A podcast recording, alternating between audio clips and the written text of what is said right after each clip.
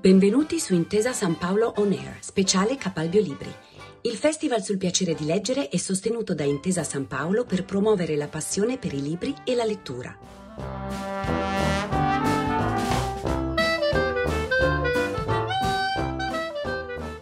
Siamo qui con Sebastiano Maffettone, professore di filosofia politica presso l'Università Luis di Roma, dove dirige l'osservatorio Ethos Business School.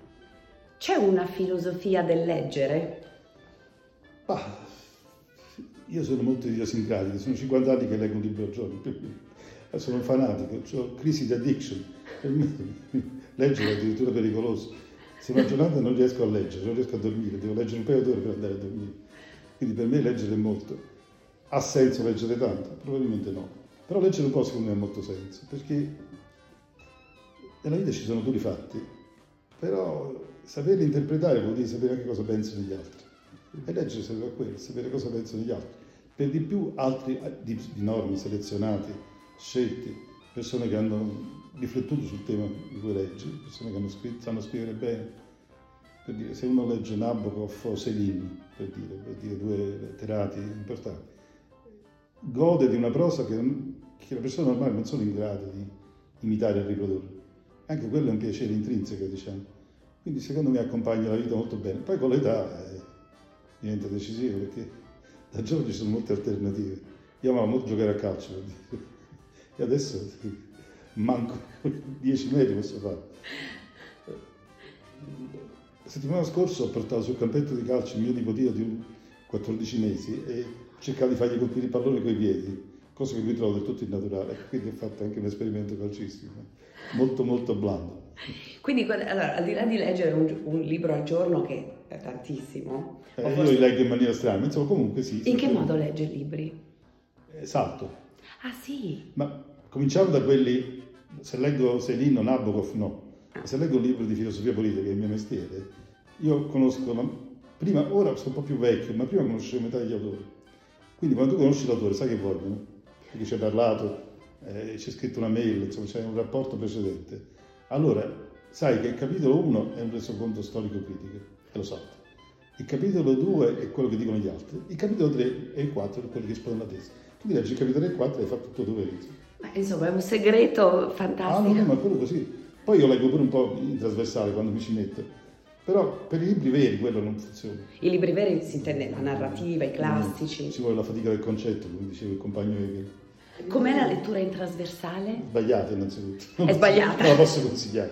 Però ogni tanto di nascosto, quando ci sono dei, dei, pezzi del libro che io so che non contano, almeno nel mio giudizio del tutto arbitrario, so, penso che non contino, io li taglio così. E siccome sono uno che legge un libro al giorno da 50 anni, acchiappo. Eh, acchiappo e quindi lei, male, bene. Lei fa e poi si perde lo stile, si perde lo stile che se tu leggi, cioè non ha senso leggere in trasversale d'arte, ecco. Eh. O Shakespeare. Quindi lei fa un sono dei editing. pericolosi maschilisti, tra l'altro, ma comunque. bisogna leggersi al naturale. Giusto. Allora, a proposito di libri, che libro sta leggendo ora? È quella decina, diciamo, che mi sta Allora, un libro mi ha colpito molto, è un libro abbastanza di moda, quindi non, non lo scopro io. Si chiama How Forests Think, come pensano le foreste. È stato tradotto in Italia, se non sbaglio, da Cortina.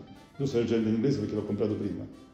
E adesso è arrivata l'estate, posso leggere i libri che non devo leggere per forza. Quindi è un libro bellissimo, su, molto metafisico, pieno di sogno, diciamo, su come le foreste, se tu passi molto tempo con loro, comunicano. L'autore è stato cinque anni in foresta in Ecuador e ha parlato con i nativi un po' e molto con gli alberi e gli animali. Da questo deduce un creato molto più variopinto e noi abbiamo una visione molto antropocentrica della vita, il che è normale perché siamo esseri umani. Però se uno allarga un po' questa visione, la studia come ho fatto questo, il libro tra l'altro si può accoppiare con un libro normale, un libro stravagante questo, è bello, ma è molto astratto diciamo. Anche concretissimo perché parla con le piante, però è astratto nell'impostazione, cioè l'idea che esiste una comunicazione che non sia linguaggio umano. Invece è quello di Peironi, il famoso giornalista piemontese, uno dei più grandi giornalisti del mondo che ha scritto un libro I dubbi del giardiniere. Io questo l'ho cominciato a leggere solo le prime due pagine, quindi, però ho conosciuto Peironi, ci sono una sera a cena con lui è un grande, insomma, lo sanno tutti gli italiani che si occupano di giardini, lo sanno. Però se tu prendi un libro di metafisica delle piante un libro di un giardiniere che ha dei dubbi, fa una accoppiata fantastica. Bellissimo. Poi sto leggendo questo libro di, non mi ricordo il nome proprio, di Aslanger, oggi ho fatto comprare i diritti, e ho fatto offerta per i diritti in italiano, sbagliando tra l'altro, perché sbagliando. Il libro è molto bello e parla di razza e genere e delle intersezioni ed è il libro fondazionale della cosiddetta intersectionality, che è la nuova moda del genere, eccetera, eccetera. Il libro non ha niente di moda, è un libro tostissimo, durissimo, e quindi farlo tradurre in italiano c'è un problema molto evidente per chi come me si è occupato negli anni di editoria, che quelli così ci utili, capaci di leggerlo, lo leggono in inglese, e quelli che non sono capaci di leggerlo non lo leggono neanche in italiano. Ah, quindi non è stata una grande idea, però vediamo un po', magari ci rifiutano i diritti o chiedono molti soldi, non lo abbiamo. Perfetto. Poi è uscito da poco il libro di uno che ho conosciuto tra l'altro, si chiama il più grande avvocato del mondo praticamente, Dershowitz, Alan Dershowitz. Io una sera sono a mangiare la pizza con lui Albert e Dershowitz è quello di O.J. Simpson e di tanti altri personaggi famosi, insomma. ed è probabilmente il più grande avvocato della storia, perché hanno fatto due film su di lui, tra altre cose. E ha scritto un libro cancel, contro la cancel culture. Dershowitz ha avuto un incidente, è stato denunciato una signora, per di più sentiva che ha detto così, facili questo non si dice più, non si dice più. No, no, si dice, eh. si dice ancora. Insomma, si Eh, dice. eh, eh. Vabbè, comunque, l'ha denunciato che è stato molestato da lui. Lui ha detto, io ero a mille chilometri di distanza e posso dimostrarlo. Sono stato, mi hanno visto, ho lavorato, quindi c'era gente, cose del genere.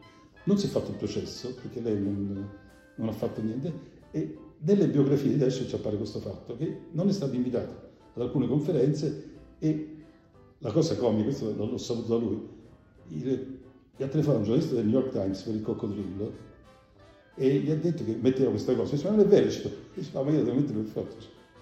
Quindi queste cose sono, la cazzo e il è molto pericoloso. Quindi io sono vecchio liberale, figuriamoci, i diritti civili sono casa mia, ma bisogna molto stare attenti a non reprimere chi non è dalla tua parte. Questa cultura woke, come si chiama, no? è, è molto radicale ed estremista e rischia di limitare la libertà di espressione, che è un pericolo. Questo, va detto, insomma. Altlanger comunque non inci- che ho citato prima, è talmente astratto che questo non si capisce, ci preoccupiamo. Quindi, perfetto. Tutti a leggere Aslanger in inglese. Ah, poi sto leggendo, vabbè, quello è vecchio, il dono di Nabokov, che bellissimo, che bella cosa. Sì, no, mi piace tantissimo anche a me. Grazie.